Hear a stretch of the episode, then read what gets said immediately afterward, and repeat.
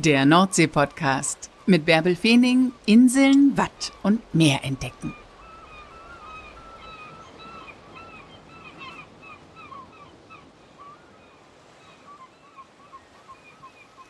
Moin und herzlich willkommen zur 81. Folge des Nordsee-Podcasts. Heute nehme ich euch mit auf die ostfriesische Insel Langeoog. Da liegt die Fähre in Bensersiel ab eine gute halbe Stunde und man ist im Inselhafen. Da steht dann meistens schon der bunte Inselzug bereit, der einen ins Inseldorf bringt.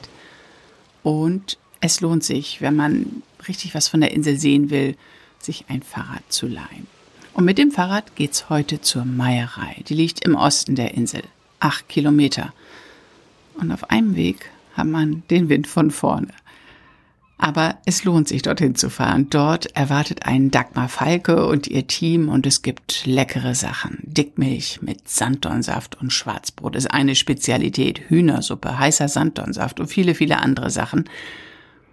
Dagmar Falke ist dort in der Meierei aufgewachsen, hat ihre ganze Kindheit dort verbracht und kennt es, dass in der Saison immer Gäste da sind – Sie kennt aber auch die Winter am Ostende der Insel, wenn sie dort mit ihren Eltern früher ganz alleine gelebt hat oder jetzt mit ihrem Mann und den Tieren dort lebt. Und sie erzählt vom Inselwinter auf Langeoog. Als wir das Gespräch letzte Woche geführt haben, da hatte die Meierei gerade noch ein paar Tage geöffnet. Doch inzwischen ist das Lokal geschlossen, weil jetzt in dieser Zeit einfach nur wenig Gäste auf der Insel sind. Für Dagmar Falke ist der Inselosten trotzdem ein traumhafter Ort. Also freut euch auf Langeoog. Hallo Dagmar, wann warst du denn zuletzt am Meer? Ja, wann war ich zum letzten Mal am Meer? Das war mit meinem Bruder und meiner Schwägerin und zwar vor nicht ganz 14 Tagen. Echt? Ja. So lange ist es her. Du wohnst da direkt äh, an den Dünen. Ja, aber ich muss dir auch ganz ehrlich gestehen, Bärbel, wenn äh, es sind auch schon schlimmere Zeiten gewesen, da war ich ein ganzes Jahr nicht am Wasser. Weil du so viel arbeitest in der Meierei. Ja, schon. Ich bin, ich habe es dann abends nicht mehr geschafft. Ich war einfach kaputt. Morgens hatte ich keine Zeit, weil dann die Vorbereitungen äh, waren und äh, äh, zum Abend hin konnte ich einfach nicht mehr. Da waren dann andere Sachen dann auch noch wichtig, das äh, Besprechungen und äh, Vorbereitungen für den nächsten Tag und ich konnte mich einfach nicht mehr aufraffen. Wahnsinn, Dagmar. Irre, du, ne? du sorgst das ganze Jahr dafür, dass die Gäste ein wunderschönes Ausflugsziel haben, dass sie da die acht Kilometer in den Osten laufen oder radeln oder was auch immer, um bei dir zu sitzen und sich zu entspannen. Mhm. Du selber schaffst es gar nicht, oft gar nicht ans, an den Strand zu gehen. Nee, nee. Tut mir auch in der Seele weh, weil auch viele Gäste dann immer danach fragen und ich äh, bin ja auch gerne bereit, immer äh, Auskunft zu geben und äh, auch unsere Insel in einem richtig schönen Licht äh, erscheinen zu lassen, weil es ist ja nun auch wirklich schön. Und aber selber habe ich da manchmal nicht die Chance. Ich gucke zwar auch aus dem Fenster und sehe dann aufs Watt, wenn die Sonne untergeht, und dann hole ich die Kamera schnell und halte das dann auch fest. Mhm. Aber das sind auch manchmal die einzigsten Eindrücke. Oder morgens dann, wenn die Sonne aufgeht, ist auch schon mal so, dass ich dann auch schon mal losgestiefelt bin, wenn die Sonne dann aufging und es kam dann so Nebel hoch. Äh, das war auch schön, aber äh, zum Strand bin ich dann nicht gekommen, sondern hier nur gerade eben einmal in die Pferdeweide habe mir das Schauspiel angeguckt, habe ein paar Bilder gemacht. So, und dann habe ich auf die Uhr geguckt, oh, 8 Uhr, ähm, dann zack, zack, wieder nach Hause, frühstücken und dann ging die Mühle los. Hat denn die Meierei jetzt auch geöffnet? Jetzt hat sie geöffnet, noch bis zum einschließlich 10. Januar. Und ja, es ist noch ein bisschen was los. Ich denke, auf der Insel ist auch noch ein bisschen mehr los, aber das Wetter macht uns eigentlich jeden Tag so ein bisschen einen Strich durch, durch die Rechnung weil wir ja nun die acht Kilometer, da möchte die dann schon gerne tüchtig nass werden zum einen und es ist auch nicht unbedingt von Temperaturen so richtig toll und dann kam jetzt auch noch der Wind, wir haben seit, seit drei Tagen äh, ein bisschen mehr Wind und auch zwei was ich gesehen habe von einer Freundin, die hat mir Bilder geschickt, äh, waren auch jetzt die vergangene Nacht war eine kleine Sturmflut. Ähm, heute Nacht, glaube ich, soll auch noch mal wieder eine kleine sein. Mhm. Und äh, äh ja, dann ist es natürlich für die Gäste auch sehr schön, mal an den Strand zu gehen, dieses Naturschauspiel sich anzugucken. Und viele scheuen das natürlich. Die können natürlich, ich sage immer, Ohren raustreten zum Segeln, hier unten runterfahren mit Wind auf dem Rücken. Aber dann kommt das kalte Erwachen, wenn man dann wieder mit dem Fahrrad zurückfahren muss und dann nicht unbedingt ein E-Bike hat, sondern dann äh, strampeln muss. Das ist natürlich nicht so schön. Und wenn dann auch noch ein Schauerregen kommt, der einen dann so richtig das, den Regen oder die Hagelkörner ins Gesicht peitscht, das möchte ich natürlich auch nicht gerne haben. Acht Kilometer gegen Wind? Nee, das ist schon echt ne? anstrengend, ne? Ja, ja. Und, das, und vor allen Dingen jetzt, wir haben ja Gott sei Dank ja schon den Fortschritt, dass äh, viele Fahrradverleihe jetzt schon E-Bikes äh, verleihen oder auch mehr äh, als sonst. Mhm. Und das ist so ein bisschen unser Vorteil. Wenn wir äh, früher oder vor zehn Jahren noch richtig tüchtigen Wind, so meinetwegen jetzt in Windstärke sechs oder sieben aus, aus Westen gehabt haben, ähm, dann haben viele Leute das gescheut, besonders auch die älteren Herrschaften. So, jetzt gibt's die E-Bikes und damit kannst du auch gut gegen den Wind fahren. Und da kommen auch die älteren Herrschaften hier nochmal rausgeradelt und gönnen sich dann eventuell eine Dickmilch oder einen heißen Sanddornsaft oder irgendwie, dass sie hier eben einmal so ein bisschen verschnaufen können, irgendwie ein bisschen was zu sich nehmen und dann radeln sie wieder weiter. Es ist einfach ein schönes Ziel, wenn man auf Langeoog ist. Ne? Dann mhm. denkt man, was machen wir heute? Und heute fahren wir zur Meierei. Und es gibt ja, gibt es immer noch die legendäre Hühnersuppe bei euch? Ja, die gibt es immer noch. Ja. Ja, die hast du ja auch schon mal kennengelernt. und die, Dafür lohnt sich der Weg für eure ja. Hühnersuppe und dann noch Dickmilch mit Sanddornsaft oder heißen Sanddornsaft. Richtig, ganz genau. Und das äh, haben die aber auch immer noch so. Bei uns gibt es auch, wenn der, wenn äh, die Gaststätte zu ist oder die Meierei zu hat, gibt es bei uns immer Hühnersuppe. Und zwar auch wenn wir draußen waren, weißt du, wenn du dann so ein bisschen durchgefroren bist, die Hände sind kalt und die Nase ist kalt, so wie wir das mal bei der Sandhornernte erlebt haben. Mhm. Und du mhm. kommst dann rein und du machst dir dann eine schöne heiße Hühnersuppe, sitzt mhm. an unserem runden Küchentisch und kannst die dann schön essen und dann äh, wirst, merkst du, wie die Lebensgeister wieder in deinen Körper reinkommen. Das ist doch traumhaft. Und dann äh, hast du auf einmal einen hochroten Kopf und äh, äh ja. hast viele, viele frische Luft eingeatmet und so weiter. Doch, die gibt's immer. Also ähm, wir haben ja noch auf der Karte eine zweite Suppe, aber die Hühnersuppe, die gibt es eigentlich immer. Mache ich auch immer gerne, wenn irgendeiner mal bei uns äh, ein bisschen verschnupft ist oder so. Ich sage, hier, komm, heiße Hühnersuppe und dann äh, Schal um und ab ins Bett. Mhm. Die Meierei ist ja Kultlokale, Kultgaststätte mhm. auf Langeoog mhm. und ihr feiert bald Jubiläum, ne? Ja, in acht Jahren halt äh, die Meierei 100-jähriges Jubiläum. Äh, 1930 ist mein Opa mit meiner Oma hier auf die äh, zur Meierei gekommen und hat dann äh, die Meierei bewirtschaftet. Und das habe ich eigentlich so meinen beiden, ja, ich sage mal Männern, meinem Opa, meinem Großvater und meinem Papa äh, nicht direkt ver versprochen, aber ich möchte irgendwo uns äh, irgendwie so ein kleines äh, Denkmal machen und diese 100 Jahre voll machen. Und ein Jahr später läuft dann leider die Pacht aus und dann ist dann irgendwo die Ära Familie Falke Meierei dann zu Ende. Es sei denn, wir haben eben einen Nachfolger ähm, aus den eigenen Reihen. Wir sind natürlich sehr darauf bedacht, dass wir jemanden finden. Wir haben auch einen, unsere kleine Ziehtochter, die mhm. gerade so anfängt, ihre Ausbildung zu machen. Und ich hoffe, dass das dann hinhaut. Dann wollen wir natürlich auch noch gerne hier ein bisschen bleiben wollen dann äh, sie tatkräftig unterstützen. Auf der anderen Seite ich muss ganz ehrlich sagen, ich stehe seit meinem elften Lebensjahr hier mit im Betrieb. Ich habe meine Eltern immer so ein bisschen unterstützt und sie haben uns auch natürlich auch ein bisschen äh, gelockt, äh, Taschengeldaufbesserung mhm. und dann mhm. kannst du uns ein bisschen helfen. Und so bin ich in diesen Betrieb reingewachsen und äh, es gab für mich eigentlich gar nichts anderes. Es wurde auch gar nicht großartig gefragt, was ich später mal machen wollte, äh, Gastronomie. Das war so, völlig klar, dass du, dass du die Meierei ja, übernimmst, ja. Genau. Du bist dort am Ostende aufgewachsen, ne? Ja. Mhm. War das nicht einsam und langweilig? Nein, wunderschön. Ich habe ja noch einen Bruder, der ist zwei Jahre jünger. Ähm, ich bin Baujahr 63. Ähm, da war ein starker Winter, so dass die Hebamme gesagt hat, nein, Frau Falke, ich komme nicht zu Ihnen, Sie kommen zu mir. Da musste mein Papa meine hochschwangere Mama acht Kilometer in den Ort bringen. Kilometer in Ort und da war ein starker Winter. Da kam meine Mutter in den Schlitten wurde ordentlich zugedeckt. Und mit wen? Äh, nee, mit wen noch nicht. Das war noch nicht so weit, aber äh, das stand kurz davor. Und dann hat mein Vater meine Mutti mit dem Schlitten ins Dorf gebracht. und dort zu, ein, äh, zu, einem befreundeten Ehepaar. Und äh, dann bin ich auch in dem Haus geboren. Und äh, 14 Tage später hat mein Papa, meine Mama und ich dann abgeholt, wieder im Schlitten und hier zur Meierei hingebracht. Mein Papa und auch mein Bruder sind aber beide hier auf der Meierei geboren. Wahnsinn. Lass uns doch mal kurz zurückgucken. Wie war das denn als Kind da am, am Ostende? Was konntest du denn machen? Hattest du Freundinnen oder hast du überwiegend mit deinem Bruder gespielt oder warst du in der Natur unterwegs oder?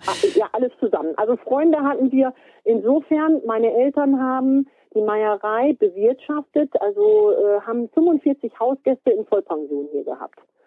Und die Hausgäste, wenn die im Sommer kamen, brachten die natürlich auch ihre Kinder mit, war ja dann Hauptferienzeit und dann hatten wir unsere Spielkameraden.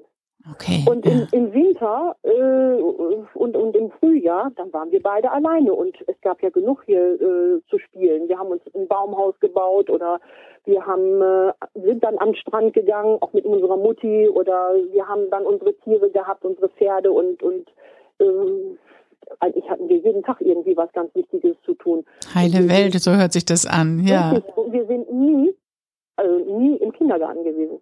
Als äh, ich eingeschult wurde, 69, ähm, musste ich noch ein halbes Jahr immer den, den, den Radfahrweg nehmen, aber äh, alleine. Ich bin dann mit dem Fahrrad ins Dorf gefahren. Musstest du täglich aber, acht Kilometer zur Schule ja, radeln? Ja, aber es gab noch keinen Plattenweg. Da gab es nur einen ganz kleinen schmalen Sandweg. Mhm. Und äh, dann äh, hat meine Mutter dann gesagt, so das geht nicht mehr, das Mädchen kann ja nicht jeden Tag dann mit dem Fahrrad fahren, nur, also wenn wir dann auch keine Zeit haben, sie zu bringen. Und dann haben wir ein Haus erst angemietet in der Hernowstraße und dann hat mein Papa ein Haus gebaut.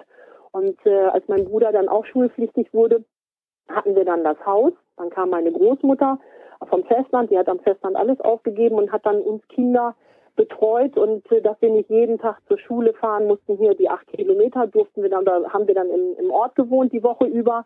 Und wenn wir dann, damals mussten wir noch bis Samstags zur Schule gehen, wenn dann äh, um ein Uhr Schule aus war, dann sind wir nach Hause zu Oma, haben Oma noch ein Küsschen auf die Wange gegeben, der Ranzen flog in die Ecke aufs Fahrrad und Juckeruhe hier hinten zur Meierei hin.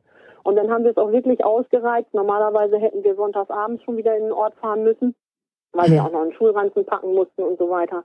Dann sind wir aber montags morgens ganz früh aufgestanden, damit wir ja noch unsere letzten äh, drei Stunden hier hinten auch noch verbringen konnten und sind dann montags morgens in den Ort gefahren und haben schnell unseren Ranzen gepackt und sind dann zur Schule. Mhm. Und äh, Freunde, die mussten wir uns dann erst suchen und aufbauen, unseren Freundeskreis, als wir dann in der Schule waren, weil äh, die kannten sich natürlich alle schon untereinander weil die alle im Kindergarten schon sich kennengelernt hatten, aber wir nicht. Wir kannten keinen Kindergarten. Wir haben hier unsere heile Welt gehabt. Wir, wir konnten das auch gar nicht. Wir waren mal im Ort mit Mutti und Papa, aber unsere Welt und unsere, unsere Sachen waren hier hinten. Und das sage ich auch jetzt immer noch. Wir haben ja unser Häuschen im Ort da sagen dann die Leute, ja, willst du denn da nicht heute Nacht schlafen? Bei dem Wetter willst du noch wieder nach Hause fahren? Ich sage, ja, meine Wiege steht hinten auf der Meierei, nicht hier im Dorf. Und da ist auch dein Herz, ne? Das merke ja. ich jedes Mal, wenn ich mit dir genau. spreche. Also du. Ja. ja. ja, die Meierei ist eben, das ist was ganz Besonderes und äh, ja, das ist da, da hängt mein Herz natürlich sehr dran. Deswegen. Und du hast genau. immer mit Gästen gelebt da, ne? Ja, Genau. Immer für andere da sein, immer anderen eine, eine schöne Mahlzeit bereiten, das ist dir auch irgendwie in die Wiege gelegt worden, ne? Ja, richtig, genau. Das kannst du auch richtig gut. Ja, da habe ich auch Spaß dran. Also ja. meine Welt ist äh, mit mit mit äh, Leuten umzugehen ähm, und ich habe diesen Beruf, den liebe ich. Mhm. Das ist, ich bin in meiner Lehrzeit da drin aufgegangen und äh, auch jetzt in, in dieser Zeit. Ich bin ja immer noch im Frontbereich tätig und äh, äh ich diesen, diesen Umgang mit den Gästen, den Gästen was erzählen, ähm, wo sie hingehen können, wo die schönen Stellen hier auf Langeoog sind, wo man gut essen gehen kann. Ähm, das ist ja auch so ein bisschen Service an, an dem, am Gast. Und der, ich habe ganz, ganz viele Stammgäste, die dann äh, kommen und sagen, sag mal, kannst du uns mal wieder was Neues erzählen? Ist irgendwas passiert? Oder ähm, hast du irgendwie was Neues auf Lager? Und äh, dann sehe ich immer schon zu, dass ich das, äh, äh, weil ja auch wir eine, eine ziemlich schnelllebige Gastronomie haben, dass ich das auch im Einklang äh, bringen kann, äh, dass ich dann mir auch ein paar Minuten dann Zeit nehme, dem Gast auch äh, die Erklärungen zu geben, die er sucht und äh, äh eben einen, einen netten Schnack und Natürlich gibt es auch Leute, die dann nicht unbedingt drauf erpicht sind, die es auch nicht wollen. Gut, dann verkneife ich es mir auch. Das gibt es auch. Ja, aber viele kommen eben, um dich zu treffen, ne? Und ich, wenn ich das beobachte, du bist immer im Gespräch mit den Gästen da. Und ja. du bist halt tatsächlich, gehst du immer noch von Tisch zu Tisch, ne? Obwohl ja. du Personal hast, aber. Mhm. Mache ich gerne. Und mhm. es ist auch ganz oft, dass äh, dann meine Mitarbeiter kommen und sagen, du, da sind Gäste, ähm, die haben nach dir gefragt. Und dann sage ich, ich sag, aber ich bin noch nicht anständig angezogen, weil ich dann hier noch in, irgendwo in der Vorbereitung war. Ähm, und dann gucke ich, oh, sage ich, ja, da, da muss ich eben hin. Mundschutz auf und dann zack, zack. Und dann ist immer erstmal herzliche Begrüßung und äh, dann muss ich ein bisschen erzählen. Gut, und dann sitze ich auch mal äh, ein paar Minuten dann mit am Tisch und äh, äh, rede so ein bisschen mit ihnen. Und dann sage ich, aber Leute, ich muss mich jetzt erstmal schnell fertig machen, weil der Betrieb wird mehr. Und äh, dann geht's dann los. Und äh, ja, aber da lebe ich ja auch von. Das ist ja, das ist ja meine Welt. Und äh, ich bin immer gerne bereit, wenn mich jemand nett anspricht, der kriegt von mir eine nette Antwort. Wer wissbegierig ist, der kriegt von mir auch eine Erklärung. Warum heißt die Meierei eigentlich Meierei? Weil Kühe habt ihr jetzt ja nicht mehr. Nein, die haben wir schon seit, oh Gott, das ist, glaube ich, schon 20 Jahre her. Mhm. Ähm, es war mal ein intakter Milchwirtschaftsbetrieb. Mein Großvater hat es angefangen, mein Vater ist dann da reingewachsen und die beiden Männer haben in den äh, 50er Jahren äh, gut 80 Milchkühe gehabt. Mein Großvater hat zur Unterstützung äh, damals hier äh, zwei Polen gehabt, die mitgeholfen haben. Und äh, die beiden, mein Papa und mein Opa und eine Melkmaschine, haben diese 80 Milchkühe äh, gemolken. Und die Milch hat mein Papa dann jeden Tag äh, mit dem Pferdefuhrwerk in den Ort gebracht. Wir hatten ja im, im Dorf ein, äh, ein Milchgeschäft mhm. und dort haben wir die Milch hingebracht und das Milchgeschäft hat mit äh, unsere Milch dann äh, in die Kinderheime weitergebracht äh, ah, ja. und geliefert. So, und dann äh, ging das dann so zu meiner Zeit, als ich dann anfing, ähm, hatten wir zwar das Milchgeschäft noch, da kann ich mich auch noch sehr gut dran erinnern, und auch die große Molkerei in Esens. Mhm. Aber das wurde immer weniger. Und dann auf einmal machte das Milchgeschäft auf Langeoog zu. Dann war auf einmal die Molkerei in Esens weg. Und wir haben dann aber auch unseren äh, Milchviehbestand äh, sehr drastisch reduziert. Zum Schluss hatten wir nur noch zwei Milchkühe, aber diese beiden Milchkühe, die gaben so viel Milch, dass wir unseren täglichen Milchbedarf äh, davon gut decken konnten. Ja, und, und äh, dann äh, war es dann schon so manches Mal, dass wir dann gesagt haben, was machen wir jetzt mit der ganzen Milch? Mhm. Und wie gesagt, wenn das nachher zum Herbst hinging, lief zwar bei uns viel Kakao, den wir aus unserer Milch machen oder gemacht haben, aber nicht mehr so viel Dickmilch. Weil Dickmilch mhm. isst man ja doch lieber, wenn es im Sommer schön warm ist. Das ist eine, eine Erfrischung, aber im, im, Winter dann schon eher weniger. Und äh, das haben wir dann schon auch gemerkt. Was noch geblieben ist aus dieser Zeit der Meierei oder aus dieser Zeit der Milchwirtschaft, ist ja die Dickmilch. Dickmilch mit Sand und Saft ist eure Spezialität und dafür kommen die Menschen von nah und fern zu euch auf die Meierei. Genau. Ja, richtig. Mhm. Die Dickmilch, die setzt du selber an, ne? So wie ja. man das früher gemacht hat. Genau, das habe ich also von meiner Mutti gelernt. Meine Mutti hat das von ihrer Schwiegermutter übernommen. Meine Oma damals, die hatte so ein bisschen äh, ja, wie so eine kleine Schankwirtschaft hinterm Haus. Langeoog war ja schon immer ein Kurort und äh, waren viele Gäste, die hier dann zur Kur waren und die dann äh, ja sich auch mal aufgemacht haben und spazieren gegangen sind am Strand lang. Und damals waren die Dünen auch noch nicht so ganz hoch. Da konnte man fast noch vom Strand die roten Dächer der Meierei sehen. Mhm. Und dann sind sie durch die Dünen und auf einmal standen sie dann vorm Hof. Ja, aber da war ja noch kein Lokal. Das Lokal ist ja erst äh, in den 60er Jahren entstanden. Und äh, da haben sie, sind sie dann zu meiner Großmutter und haben gesagt, oh, wir würden ja ganz gerne mal etwas Milch oder sowas. Ja, und dann hat meine Oma gesagt, ja, das Milch können Sie gerne bekommen. Und äh, dann hat sie auch, ist ihr auch mal Milch sozusagen schlecht geworden. Die war dann dick in der Kanne. Mhm. Oh, sagt die, das ist ja was Feines. Und dann hat sie die so dann aufgesetzt und äh, hat dann so angefangen, dann ein bisschen Dickmilch zu verkaufen, dann ein bisschen Milch, dann hat sie früher ein bisschen Stuten gebacken und äh, so ist das eigentlich schon immer so eine kleine Wirtschaft hinterm Haus gewesen. 62 war eigentlich so das Katastrophenjahr der Meierei. Da hatten wir im äh, Februar die schwere Sturmflut, die 62 ja ganz viele Todesopfer in Hamburg gefordert hat. Mhm. Die hatten wir, haben wir hier auch sehr zu spüren bekommen. Und äh, im Oktober äh, 62 sind wir abgebrannt. Und äh, äh, dieser Brand, äh, da ist der ganze, die ganzen Stallungen sind abgebrannt und da hat man dann äh, sich überlegt, macht man weiter mit Landwirtschaft und mit Milchwirtschaft oder äh, guckt man, weil man merkte, dass das irgendwo ein Ausflugsziel war, geht man dann so mehr in die Gastronomie. Und dann hat man 65 die Meierei in dem Ursprung, wie sie jetzt ist, hat man dann äh, erbaut. Mhm. So, und dann war die Gastronomie hier hinten am Ostende ja. Ah ja. Und dann wurde Dickmilch mit Sanddornsaft äh, auf die Karte gesetzt? Ja, ja, also mit Sanddornsaft noch nicht gleich, Dickmilch schon, so mit Zucker und Schwarzbrot. Mhm. Und äh, wir haben dann, äh, da war mal eine Zeit, wo Lange Oger hier hinten auch herkam, da war das auch noch nicht so ganz mit dem Nationalpark.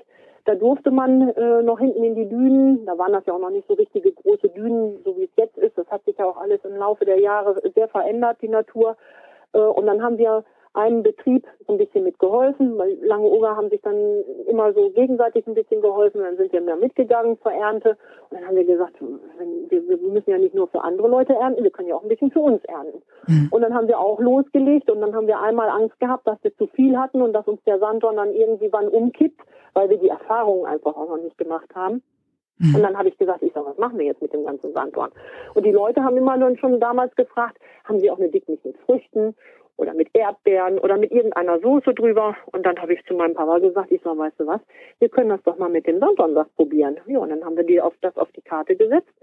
Und äh, jetzt ist das gar nicht mehr wegzudenken. Die Leute gucken auch gar nicht mehr oder die Gäste gucken gar nicht mehr auf die Karte. Die bestellen sich Dickmilch mit Sanddornsaft und dann ist das so. Ja, genau. Das würde ich auch sofort bestellen zur Hühnersuppe.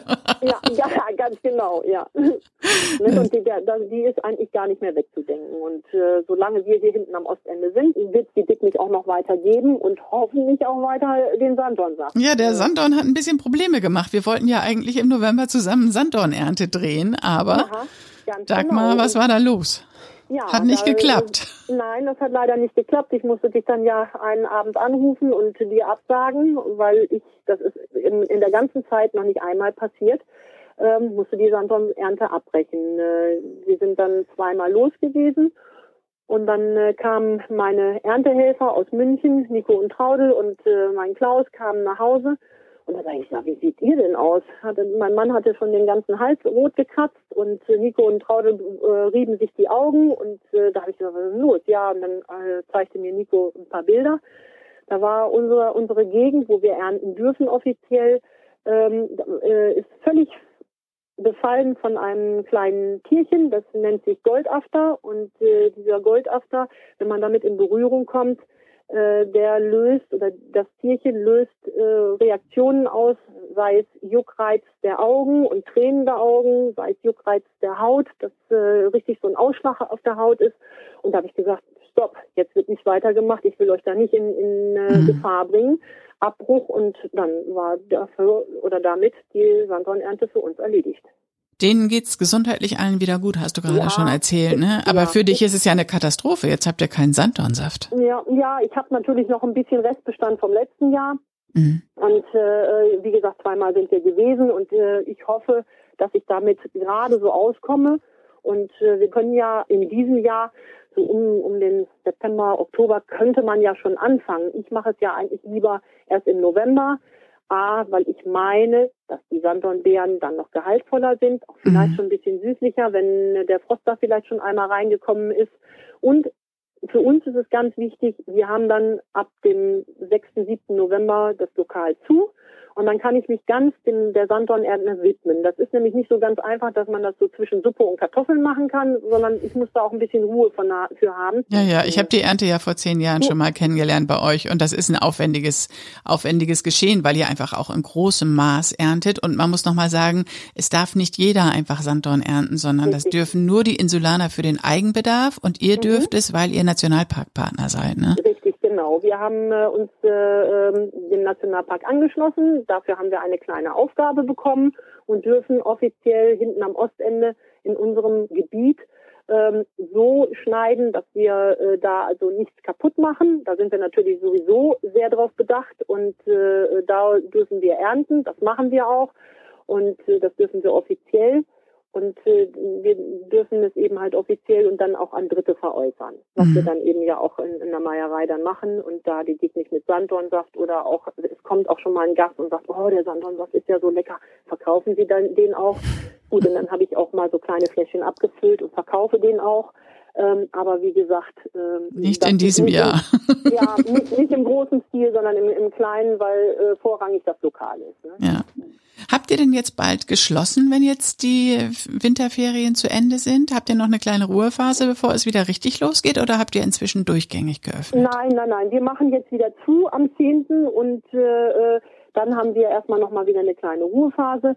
Wir wissen jetzt natürlich nicht ganz genau, wie es jetzt so weitergeht mit der Corona-Zeit. Und ob hoffe, überhaupt Karnevalsflüchtlinge kommen, wenn gar keine genau. Karnevalsveranstaltungen stattfinden. Ne? Man Richtig, weiß es einfach wollte nicht. Ich, wollte ich hinaus, weil normal ist die nächste Zeit dann äh, nach, dem, nach den Weihnachtsferien wäre jetzt äh, Karneval.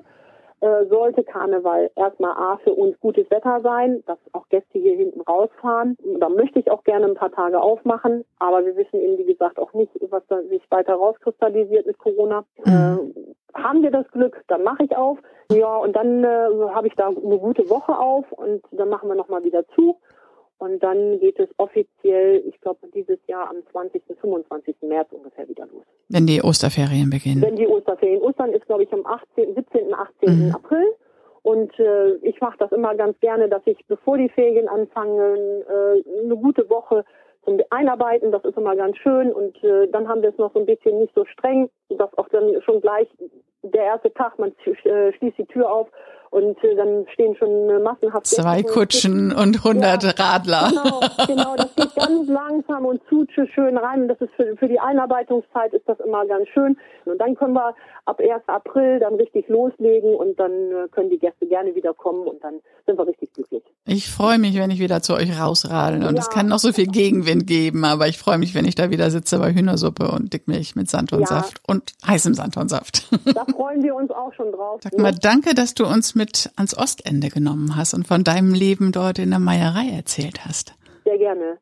Ich würde auch noch mehr, gerne mehr erzählen. Ähm, da gibt's noch so, so viel zu erzählen. Aber wenn ich dann erst ins Schwärmen komme, ich glaube, dann äh, würdest du noch zwei Tage dranhängen müssen. ich würde sagen, die Hörer sollen sich einfach auf den Weg zu dir ans Ostende machen gerne. und dann dir zuhören. Ja. ja, gerne. Das war der heutige Nordsee-Podcast. Weitere Informationen über die Meierei findet ihr im Internet. Ja, und dann auf zu Dagmar Falke. Wenn es euch gefallen hat, denkt dran, auf Apple Podcasts eine kurze Bewertung zu hinterlassen oder den Podcast zu abonnieren. Das gilt auch, wenn ihr ihn von Spotify bezieht. Und erzählt anderen davon, damit ich immer mehr Menschen mit ans Meer nehmen kann. Ich freue mich darauf, wenn ihr nächste Woche wieder mit dabei seid. Bis dahin.